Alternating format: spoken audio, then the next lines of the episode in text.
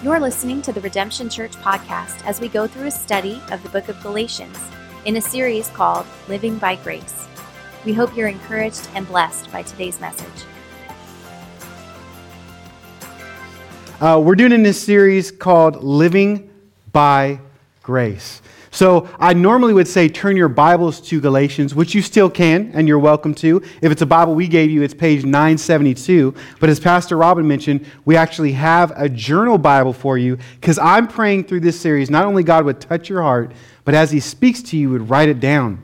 You would apply God's grace and revelation as we dig into His Word together. And it's going to take, I don't know, maybe around 15 messages to get through this book. It will go until the summer, um, at least the beginning of the summer. And my whole goal here uh, as a Bible teacher is to simply teach the Bible simply.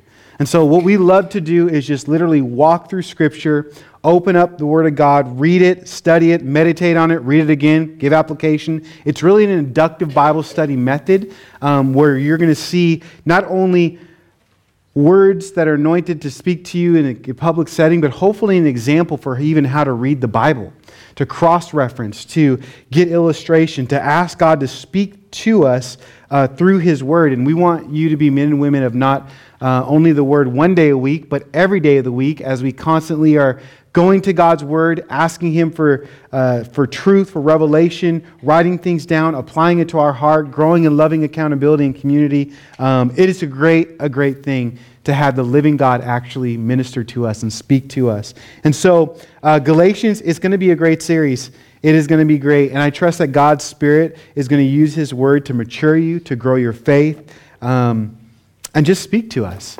And so I'm glad to be able to give out those pins, those journals for you. Uh, and uh, yeah, I'm really excited for this, this book. And we'll, we'll jump in the context. You can just come week after week and know that uh, I'll, I'll try to clarify and give you some things. So let's, let's start with this a few commentative thoughts and outline of just sort of the big grand picture of this simple six chapter book, letter, epistle. Chuck Swindoll, one of the commentaries I'm reading, he says this about this amazing epistle. Galatians is the most personal, in your face, no holds bar writing of Paul's passionate pen. Frankly, it reads more like a declaration of war.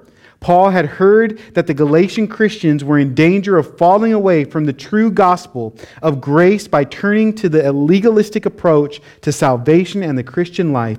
And Paul's simple but profound response to this is this Not only is the sinner saved by grace, but the saved sinner also lives by grace.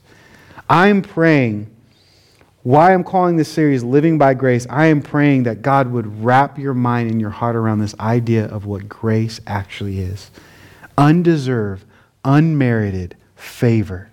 As we'll dive deeper into how God displayed God's riches at Christ's expense to pour out his love and his blessing to you through grace, he has actually for you and cares for humanity.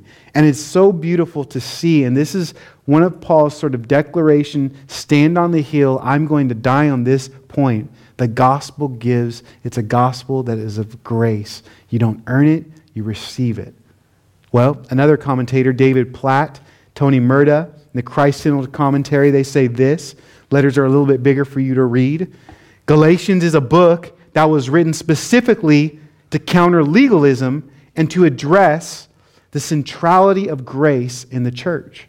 That word centrality, everything wraps around grace. How does grace wrap churches in the mindset of as we gather? Galatians gives us a picture of grace that is both good and glorious. This is my prayer. I wrote it down. I prayed for you that through revelation of the Holy Spirit, you will have a deeper understanding of God's grace for you in your life that you will know that you are unconditionally loved by the creator of the universe, and it isn't based off of anything that you do, but who this wonderful God is. And based on this grace, you will respond appropriately with worship. When we understand God's grace for our lives and His gospel, the only appropriate response is worship. Not worshiping or doing something to earn God's love, but out of that love, living and having your life changed. One last commentator, late Tim Keller, in his commentary, Galatians for You, he says Galatians is all about the gospel. The gospel, all of us need throughout all of our lives. Keller's famously known for um, preaching and emphasizing the application of the gospel uh, to believers' lives. And he had this life work, really, that he's known in church planting and in the church world for the gospel is for all Christians all of their life. That we are desperately wicked beyond we ever could think, but yet God's grace is greater than we ever could think. And he covers it. He famously has this quote The gospel is not merely the ABCs to our salvation or our faith or the kingdom, but it's rather the A through Z to our faith. We have a filter, a lens through this gospel that reveals God, and it should transform how we live our life here and now. It's not just something you respond to for salvation, which it is, but you are transformed through the gospel and the character of God every single day, even as a Christian. And so we don't just start with the gospel and move on to deeper and better things. We now have a lens of the gospel, like sunglasses, and how we see the world. And the implications of this one gospel is huge. And that's what I want to focus on through this book. What are the implications of it? First off, what is the gospel? But how do you actually apply the gospel in your marriage, in your parenting, with your finances, your sexuality, your friendships, the body of Christ? Paul addresses this in such a beautiful, deep way. So, a couple of questions for you to just ponder and think as we go through this book or even set it up. How does God's grace affect our everyday lives. And I use that often, all the time, everyday stuff of life. Like not in the highs or even on a Sunday at our finest, but in our lows, when we get upset and maybe sin in our anger. How, how does the gospel affect? How do we practically apply the good news, that's what gospel means, the good news of Jesus Christ, to our job, to our friendships, these are questions that the, the believer needs to grow in and grow in the gospel. Colossians, Paul would actually say you can grow in your understanding and knowledge of the gospel and how you actually apply it in your everyday life. And the way that I see it or explain it is the gospel is like a beautiful diamond. And there's only one gospel or one diamond, but as you bring it up to the light and sort of twist it around, there are multiple rays coming through that and great implications of that great gospel. In fact, Chuck Swindoll said the book of Galatians sparkles like a multifaceted gem. So when we talk about the gospel, we're not going to change the message, but how is that apply, applied in the 21st century when we have a, a computer in our pocket?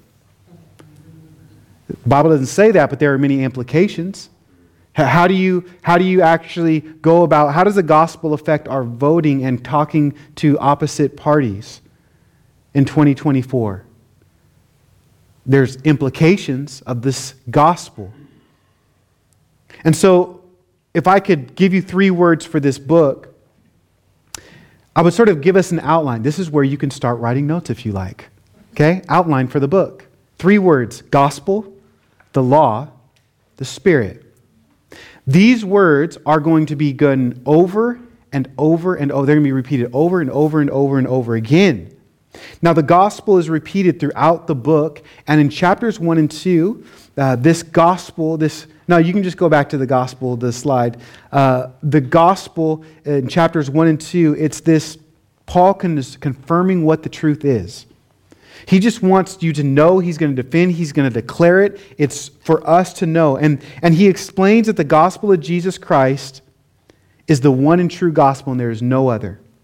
Even if an angel comes and declares another gospel, there is no other gospel than the one that was declared to you.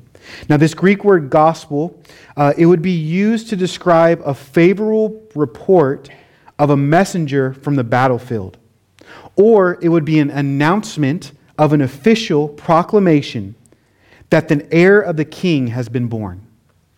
It is a proclamation, a declaration, and this is so important even to start off fundamentally.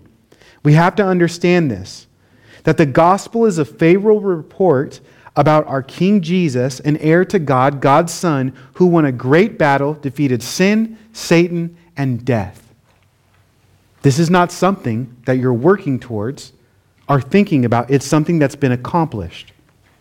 It's a proclamation.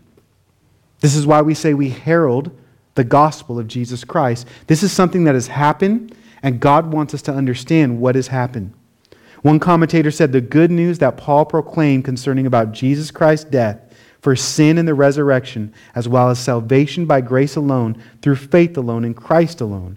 Christ has conquered sin and death, and through him, God now offers new life.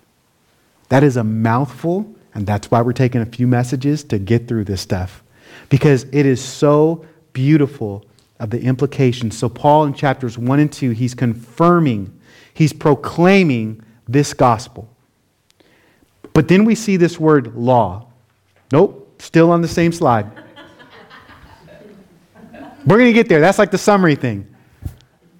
I told him, I go, I'm going to mess with you in these slides, man. It's going to be like 10 minutes on this one slide. Law. Okay? There's gospel, good news, chapter 1 and 2. Chapters 3 and 4, he's going to be talking about the law.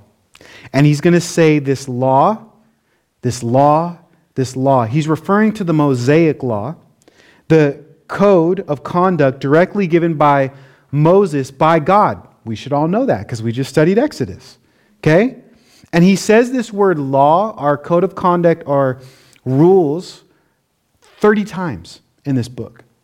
Over 30 times, he mentions this word law. Paul had this huge view of the law, and he argues its function in our life. He understands and says there's a purpose for the gospel, but there's also a purpose for the law and a code of conduct, and God has given us something holy, but it will not save you. This law does not save you, but it also but it should reveal to you your need for salvation and God's grace. Because we're living by grace. So the law has to show you you need grace. See, what ended up happening is this group called the Judaizers had come into this region after Paul had left he was preaching the gospel, planting churches, and they were coming and preaching a message of the law. Uh, these were new converts. Not only did they receive Jesus, but now these Judaizers were teaching you need not only receive Jesus, but you also need to follow the law. You need to be circumcised. You need to keep the law to be saved. It wasn't mentality that these false teachers were teaching. It's a Jesus plus, you name it. And we're going to get into that. This is what's known in the church today as legalism. You may have heard that before. Those that want to obtain righteous through their own works or efforts. And notice how a legalist or a Judaizer or this false teacher does not deny Jesus, but they add to something Jesus has already done. You can't add to something that's already taken place. This is why he establishes the gospel as an announcement. It's already finished. So why are you trying to add? Let me show you what the purpose of the law, the code of conduct, is. And he literally says Jesus plus any works mentality is terrible and damnable. That's how passionate. This is why it's a declaration, a war cry, and he's going to get to the heart of how damaging this thought is. I like to define legalist or legalism, right? As a works based righteousness. Because he's going to clarify there's nothing wrong with doing good works, and your faith should have works. But if you are doing works to prove your righteousness, then that is a damnable approach, and it's going to cause you pain and wreck your faith. And Paul's going to fight for that. You don't rely on the law, you rely on grace, on the gospel. And so they believed doing the right thing gives them favor with God. But the Bible says that's not grace. Grace is undeserved. And if you did something to earn grace, Romans 11, 6, then it ain't grace. So Paul wants you to know you need to live by this, not understand these truths. So chapters 3 and 4, bro, he hits it hard. And he says, we, we do righteous acts, we obey the law in response to God's favor, to God's grace, not to earn it. So so, Paul, in the first two chapters, he's declaring this truth, he's proclaiming the gospel. And then in chapter 3 and 4, he actually defends the superiority uh, of the gospel, the preeminence of the gospel. He's saying it's better than the law, it's greater than your efforts. You can't earn it. The, the sufficiency of faith in Jesus alone versus the uselessness of your works of the law. And this is huge to understand because if not understood clearly, it could really skew our view of who God is and his goodness, love, and favor towards our life. And many in the church today, they struggle with this, and we're going to address it. Listen to what Chuck Swindoll says. I don't have the quote on the screen, I will have it next week. But he says legalism always involves man made rules and regulations, enforced through guilt and shame. For legalists, God seems like a severe judge ready to pounce at every infraction. Or he seems like a stern teacher eager to point out every mistake. Or a strict father whose standards we can never live up to. And Paul says this mindset is damaging for our soul. You got to live by grace, you got to know it. And the way that you're going to live by grace is through the power of the Spirit. Pneuma. It's the Spirit of God. God, the Holy Spirit, is mentioned all over this book. And in chapters 5 and 6, don't go there yet. he says it over and over again because it is through the Holy Spirit that one has revelation of grace, freedom from the bondage of sin, and empowerment to live the life that God has for them. In this letter, this short letter, he says the Spirit works miracles, Galatians 3 5. He says the Spirit grants believers adoptions as sons of God, Galatians 4 6. He says the Spirit gives hope to us as believers, Galatians 5 5. He says uh, it imparts new desires in contrast to the faith, the flesh, Galatians 5 17. And of course, it is in this book that we have famously mentioned the fruit of the Spirit. You know the fruit of the Spirit? I love is patient. Our fruit of the Spirit is uh, the love, joy, peace, patience, kindness, goodness, faithfulness, gentleness, and self control. Most people don't know the difference or the end of that sentence in that verse. It says, And against such things there is no law. Why? Because he's making a case gospel, law, spirit. And he's trying to form. This is why Paul argues in chapters 5 and 6 that the power of the Spirit in the Christian life is far greater than the, the weakness of our flesh and our own effort. He would tell the church in Corinth, You are literally free because where the Spirit of the Lord is, there is freedom. So he says in Galatians 5:16, walk in the Spirit. He says in 5:18, be led by the Spirit. There is a, a, a, swift, this is like a condensed version of Romans where he is getting to the heart of grace, how we are to rely on God's Spirit and his grace for our sanctification, our rightness with God, our right standing with God, not on our own abilities, our efforts. So in chapters 5 and 6, he's about living the freedom of the gospel. Now, if you didn't write any notes down, here's your slide. Now you can flip it. Galatians 1 and 2, gospel. Yeah, here we go, here we go. Okay. Confirming the truth of the gospel. Galatians 3 through 4, the law. Defending the superiority. That's a hard word for me to say with my um, Invisalign buttons, okay? Superiority of the gospel. Galatians 5 and 6, the Spirit living in the freedom of the gospel. It's a very gospel centric, good news declaration of what Jesus has done and who he is and the heart of God to have us affect our everyday stuff of life. You'll hear me say this over and over and over again. Grace is the way to life and the way of life for a Christian. To be a Christian, you have to have grace. Grace is the way to life, but it is the way of life. This is what this book is all about. And Paul is defending this truth because people are coming in and teaching a heresy, a false concept of who God is. And this is why it's so important to be in God's word. Because there are people today that teach false prophecy, false doctrine of demons, and get you to think that you can add to what Jesus has done. And Paul would declare a war cry Nope, ain't going to happen.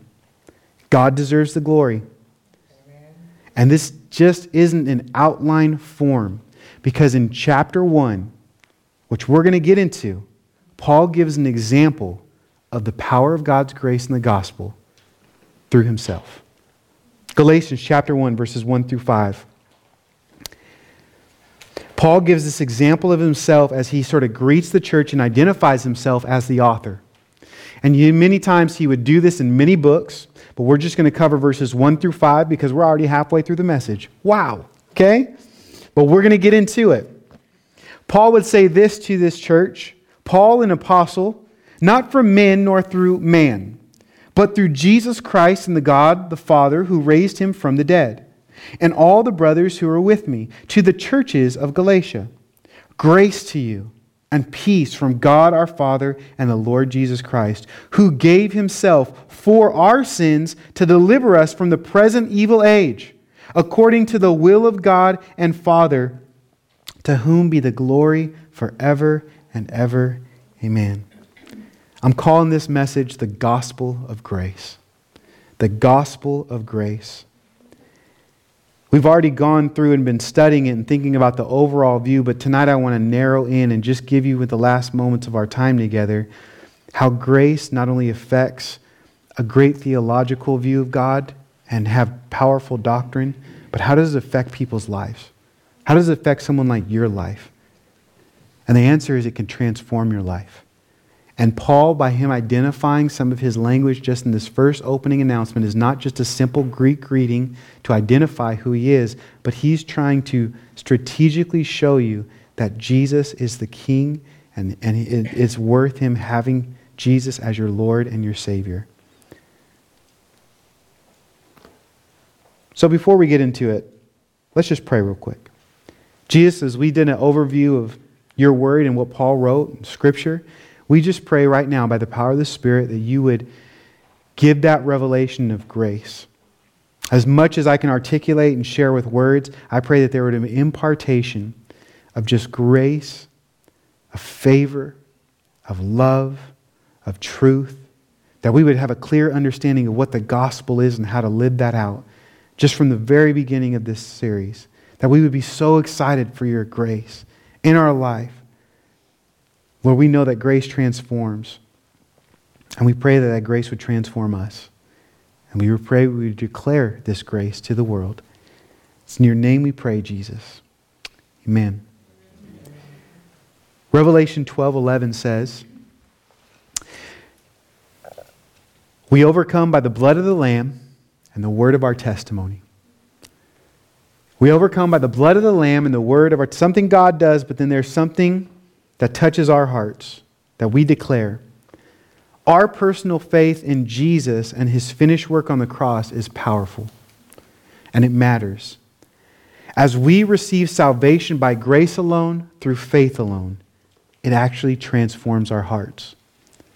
It transforms our lives. The experience of God's grace and the work that He did on the cross is powerful not only for us, but for the world, for others.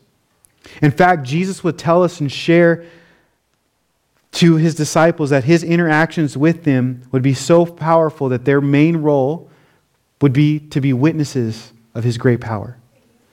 That they would experience his love, his grace, and, and that this blood of the Lamb would cover them and it would affect their actual life to have a testimony and experience a transformation, a regeneration of being born again, spiritually alive through him.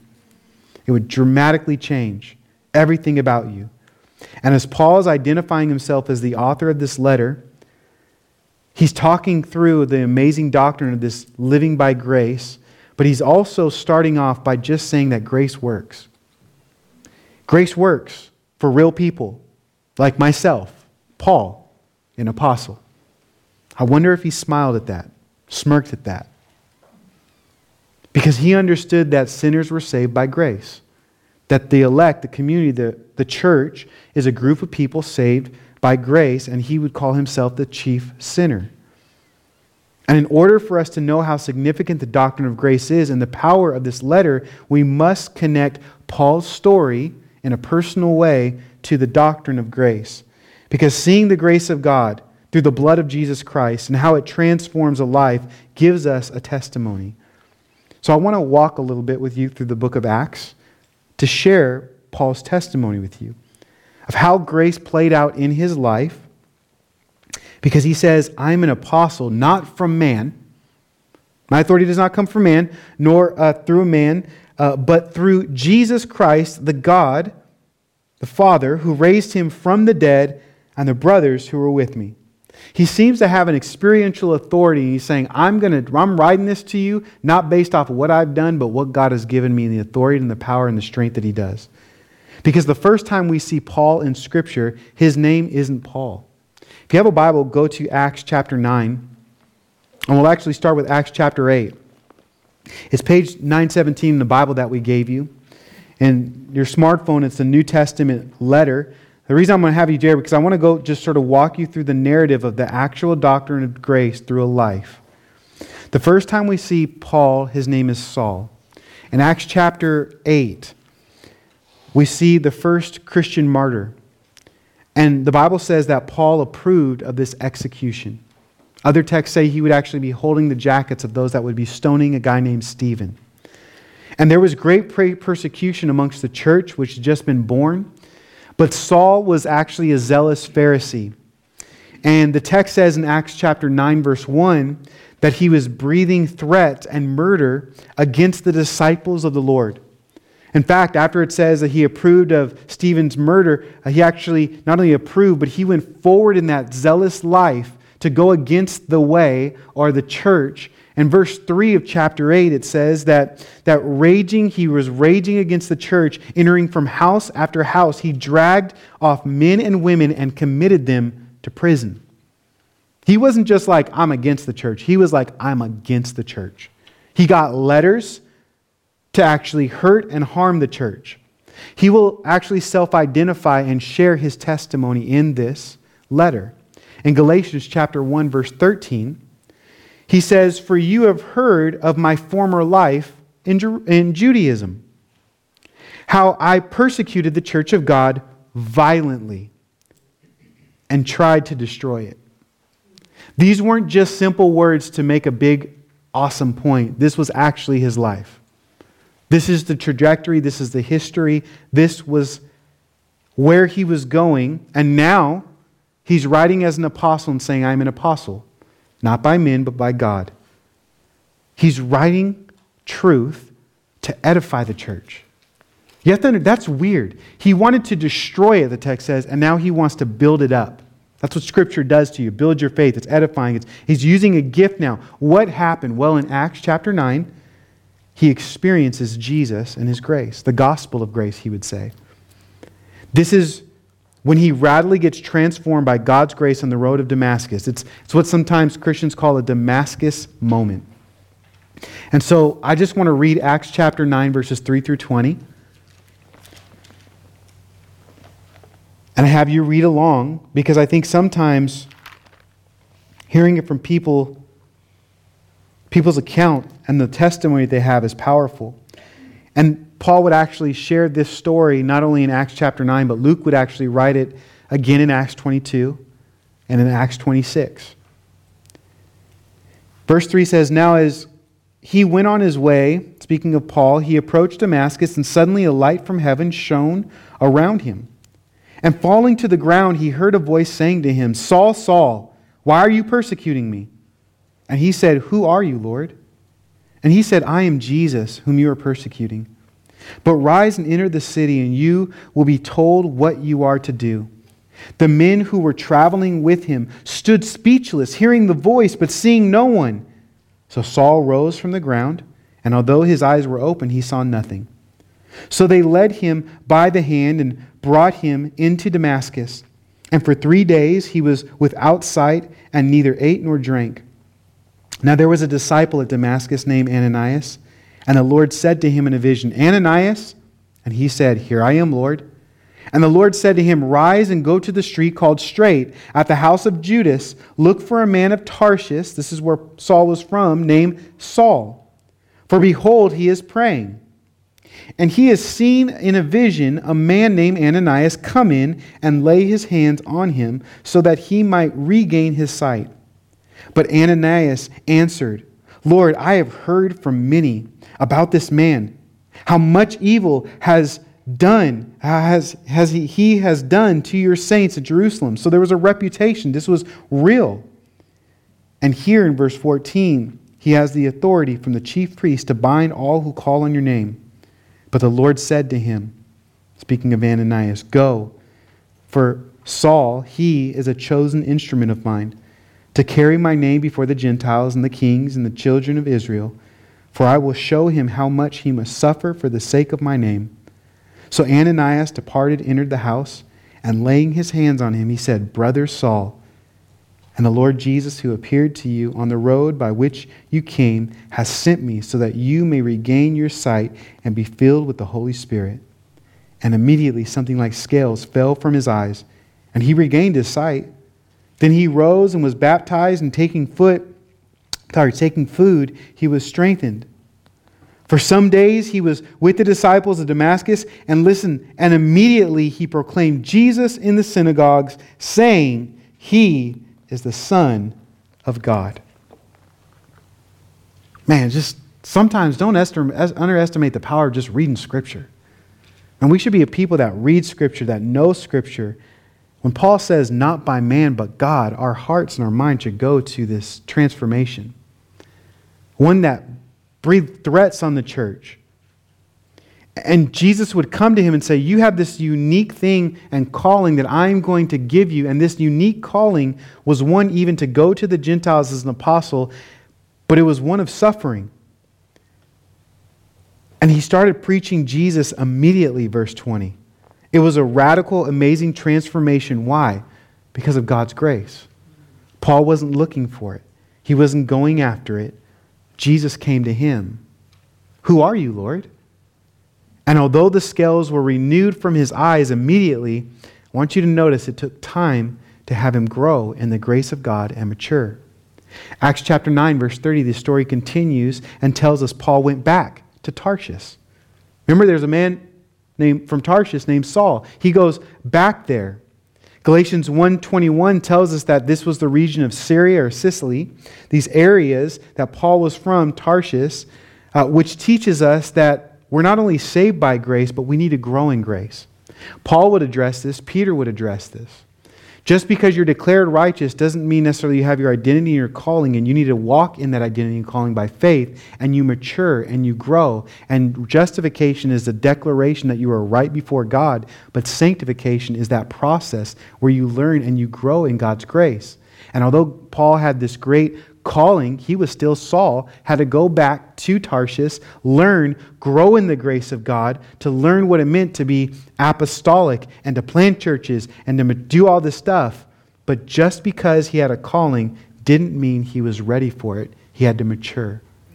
Don't, don't be so hard on yourself if you understand grace, if you're declared righteous, but you need to grow and mature in grace. And there's grace for you in your growth. The Bible says that what he started, he, he, he'll finish. That he'll give you grace to be sanctified. And he'll even give you grace to be glorified and have a resurrected body. It's all the grace of God. And so, how do we apply this life of sanctification by God's grace? We see that is found in Paul because he doesn't just start with an immediate calling. He starts preaching, and they're like, hold up, you need to go and mature. Go to the desert, go out there. So he goes to this region off of Syria and in Acts chapter 11, we later see Barnabas, the son of encouragement, go to Tarshish, the text says, and he starts looking for this guy named Saul. It had been some years. He found him and he brought him back to Antioch. In, in chapter 11, verse 25 and 26, it says, For a whole year they uh, met with the church and taught a great many of people, and in Antioch the disciples were first called Christians. Paul was about to be used in great ways, but first he had to get mature. Barnabas says, It's time. God told me to go get you. Come back and do some work. And Saul now is growing in this grace. Other believers like Barnabas and the church played a huge role in his growth.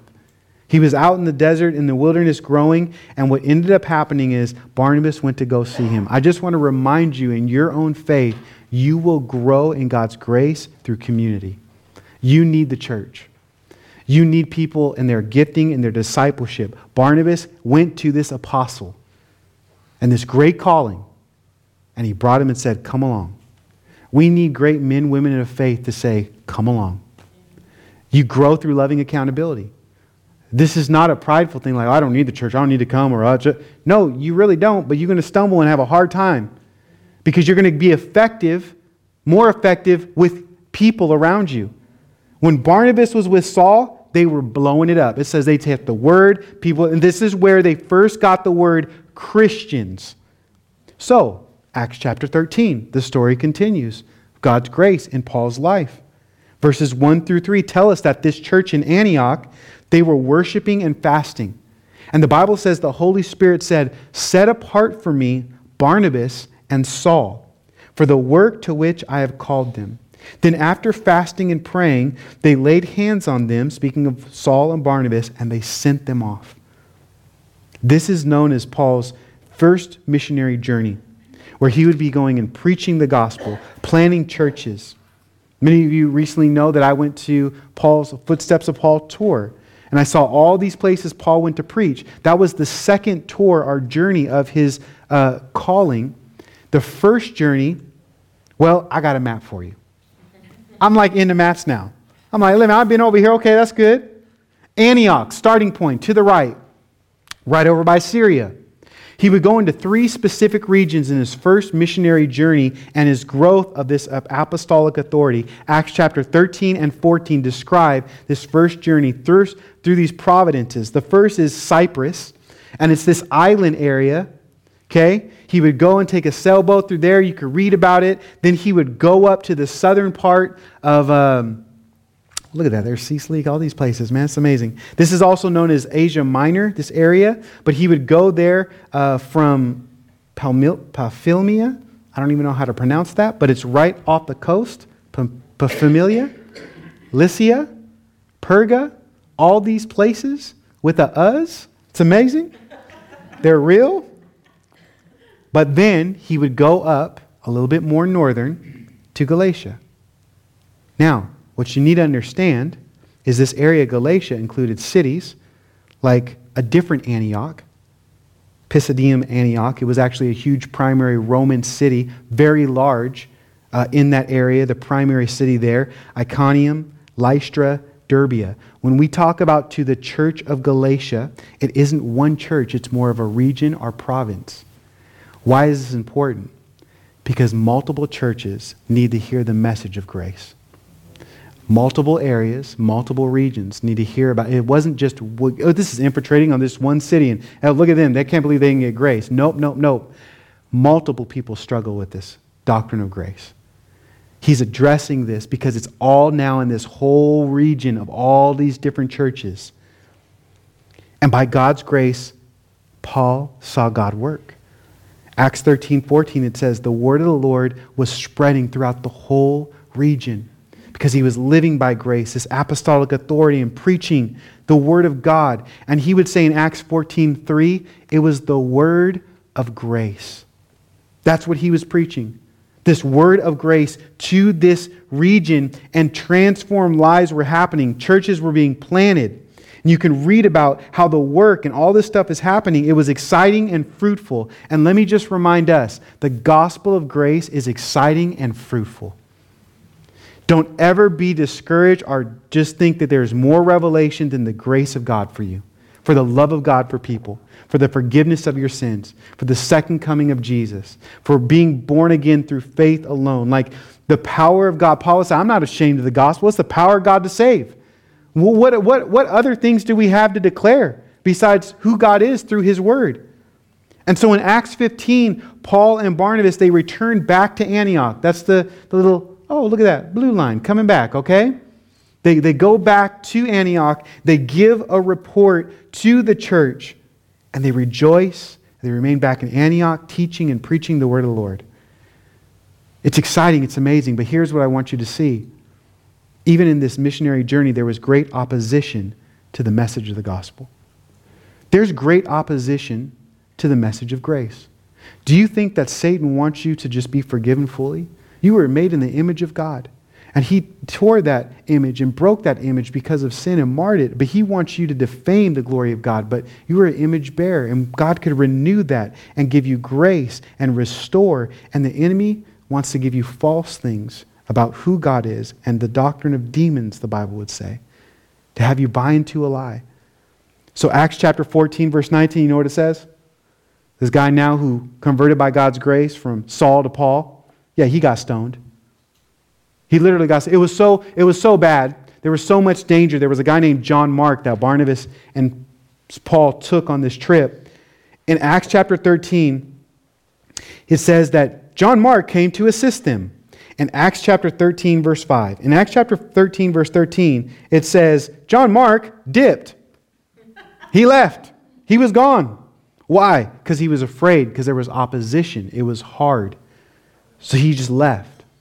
This would be a later problem in the second missionary journey. So after Paul and Barnabas left the region, they went back to Antioch. They were rejoicing, but another group came in to, oppos- to, to, to oppose. The Judaizers came in they to preach another gospel, a gospel of Jesus plus the law. Acts chapter 15, verse 1 summarizes what their doctrine was. It says, But some men came down from Judah and were teaching the brothers, unless you are circumcised according to the custom of Moses, you cannot be saved. They're not denying Jesus, but they're saying you have to do something to add to Jesus' work. A works based righteousness. And the crazy thing is, in this region, the Galatians, they listened and embraced this message. Paul would say in Galatians 5 4, You have fallen away from grace. This should be a warning for all of us. So Paul is now writing to them in response. Remember, he said, I'm an apostle of not by men, but by God. In verse 3, he would say to the churches of Galatia, to all of y'all, grace to you and peace from God our Father and Lord Jesus Christ. Now, this book is to believed the first book that Paul ever wrote. It was right after his missionary journey, right before the Jerusalem Council in Acts chapter 15, around 48, 47, 49 AD. He would later write 13 other books to follow up his ministry of scripture and instruction to edify the church. And we call these letters scripture, inspired by God Himself, teaching us correcting us, reproofing us, training us in righteousness, that the man of God may be complete, uh, complete, equipped for every good work, he would tell Timothy. And I want you to understand this because as we come into a narrative and a story, we have to understand this narrative and story is actually inspired by God and it's scripture. It's holy. It's something not just for Galatia, but for us. Peter would acknowledge this. In 2 Peter chapter 3, verse 15, he would say, As our beloved brother Paul also wrote to you, according to the wisdom given to him, as he does in all his letters, when he speaks in them of these matters, there are some things in that they are hard to understand. Thank God that Peter acknowledges sometimes understand scripture is hard. But he says some of the things that Paul like writes, they are hard, but they're truthful. You could bank on them.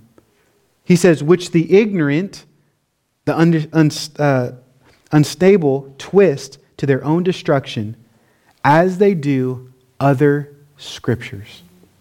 This is important for you to understand because Peter is actually acknowledging the weight and wisdom that God gave Paul and the apostolic authority for him to write this letter is like the other scriptures.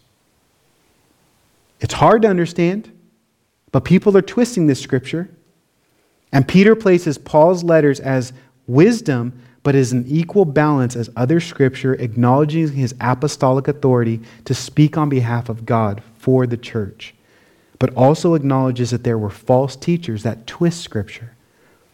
And that this is what was happening after Paul was preaching. There was a false gospel. False teachers were coming in and questioning Paul's authority. And this is why it's so personal in this letter, because Paul is going to establish and give you a huge testimony of his authority and his life, because people are just basically saying, forget Paul, don't listen to him.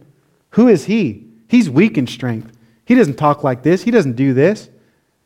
And he's trying to tell us, no, my authority is by Jesus, the Father, and the message he's given us. So Paul would address the gospel of grace in this letter to these false teachers because he knows the power of grace, which leads to life. And he says in Galatians 6 8, but the power of the flesh, well, it leads to corruption. I'm so glad that God can articulate his truth through this means of grace. You ever think about the Bible as a means of grace to us? Like we have a lot of opinions in this room and in this country and in this world. But God's word is the final authority. And so, verse 4 and 5, the Apostle Paul gives you this testimony and he explains the simple but powerful gospel. And he's going to do this over and over again in different ways. He says, The Lord Jesus Christ, verse 4 and 5, who gave himself for our sins to deliver us from this present evil age, according to the will of our God and the Father, to whom the glory forever and ever. Amen. This is good news. Paul is saying Jesus saves sinners. This is what it means. People like Paul, people like the Galatians, people like me and you need to hear this. Jesus rescues us from the penalty of sin. For the death of Jesus Christ was about a perfect God bearing our sin and giving us his righteousness by grace. The New Testament teaches that this Christ's death was a sin offering. The only way by which sins can be forgiven and actually cast away, put away, are forgiven. Paul would write in Romans 6:23, "For the wages of sin is death, but the free gift, something you can't earn, it's a gift and then he says it's free." It's like double adjective over there, just double grace, free gift of God is eternal life in Jesus Christ our Lord. And this Jesus, he died, but he rose again, and he brings for all of us life and declaration of freedom and his spirit for all who believe in this work. Paul would write in Romans 10, verse 9, that if you believe in your heart, you confess with your mouth that Jesus is Lord and was risen or rose from the grave, you will also be saved. For he delivers us, Paul says in this intro, from the present evil. That means he promises to renew all things, in where he will make a new heaven and a new earth and rule and reign righteously for all eternity. Just as God the Father raised Jesus from the dead, he promises to raise us up as well and give us eternal life, making what the Bible says a new humanity by grace one that is spiritually born again or alive, because the Bible says, in our sin, our trespasses, we are all dead. We may have physical bodies, but spiritually we are dead without Christ. And you can't do a good work to become alive. The only way that you are alive is through the work of Jesus Christ making you alive, giving you that grace by believing in the Son of Jesus for the forgiveness of your sins. So Paul would write to another letter, another church, Ephesians 2 8 and 9. It's by grace you've been saved through faith. It's not of your own efforts or in your own doing, but no, it's God. That's why we all boast in Him. That's why the church is about Him, not a personality, not a preacher. Because He even says, now it's to Him, to whom be glory forever and ever. Amen. This is the gospel.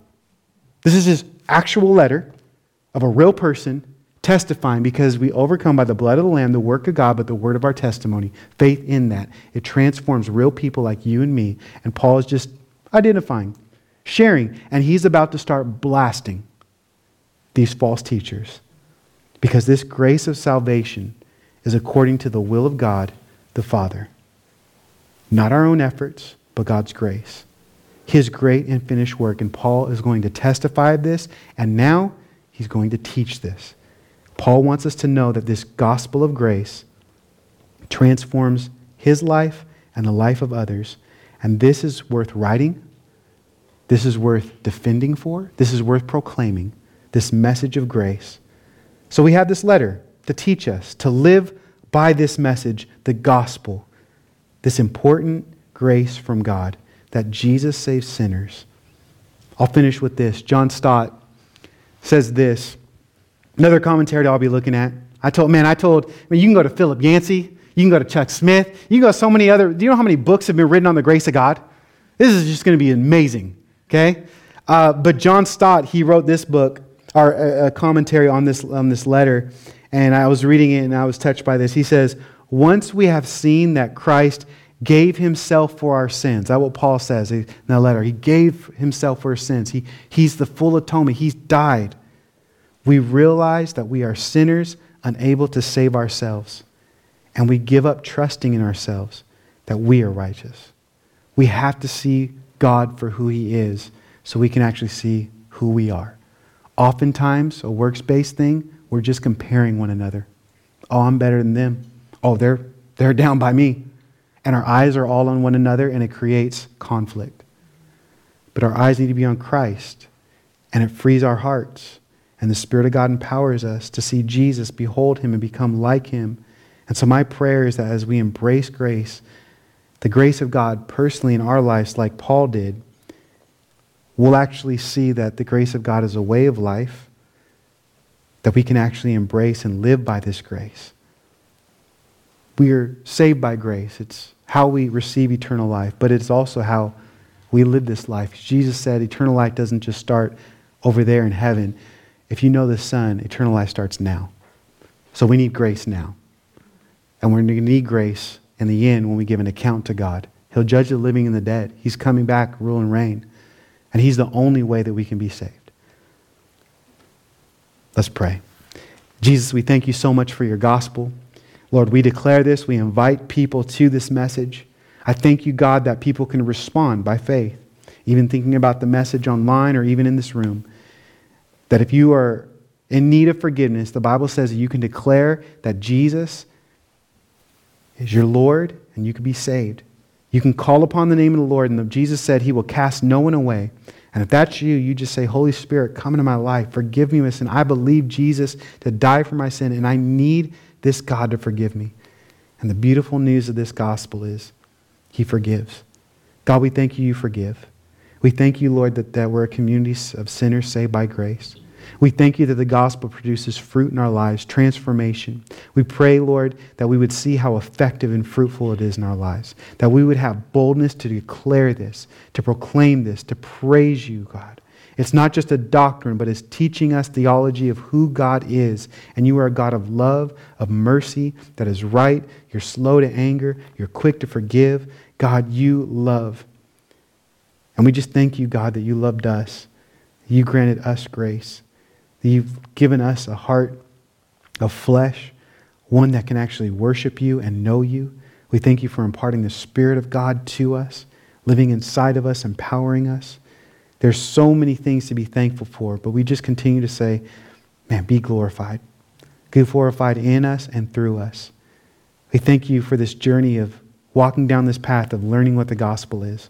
We continue to pray for that, that we would understand your righteousness, your holiness, that we would live for you and honor you and worship you. And we just pray for the renewing of our mind as we continue to go over and over again at this great letter, this message that we are to live by grace. And so we thank you, God. We love you, we honor you. In your name we pray. And everyone said, Amen. This is Pastor Daniel Williams with Redemption Church. Thank you so much for listening to this message. You can subscribe to this podcast via iTunes, Google Play, or YouTube so you never miss a message.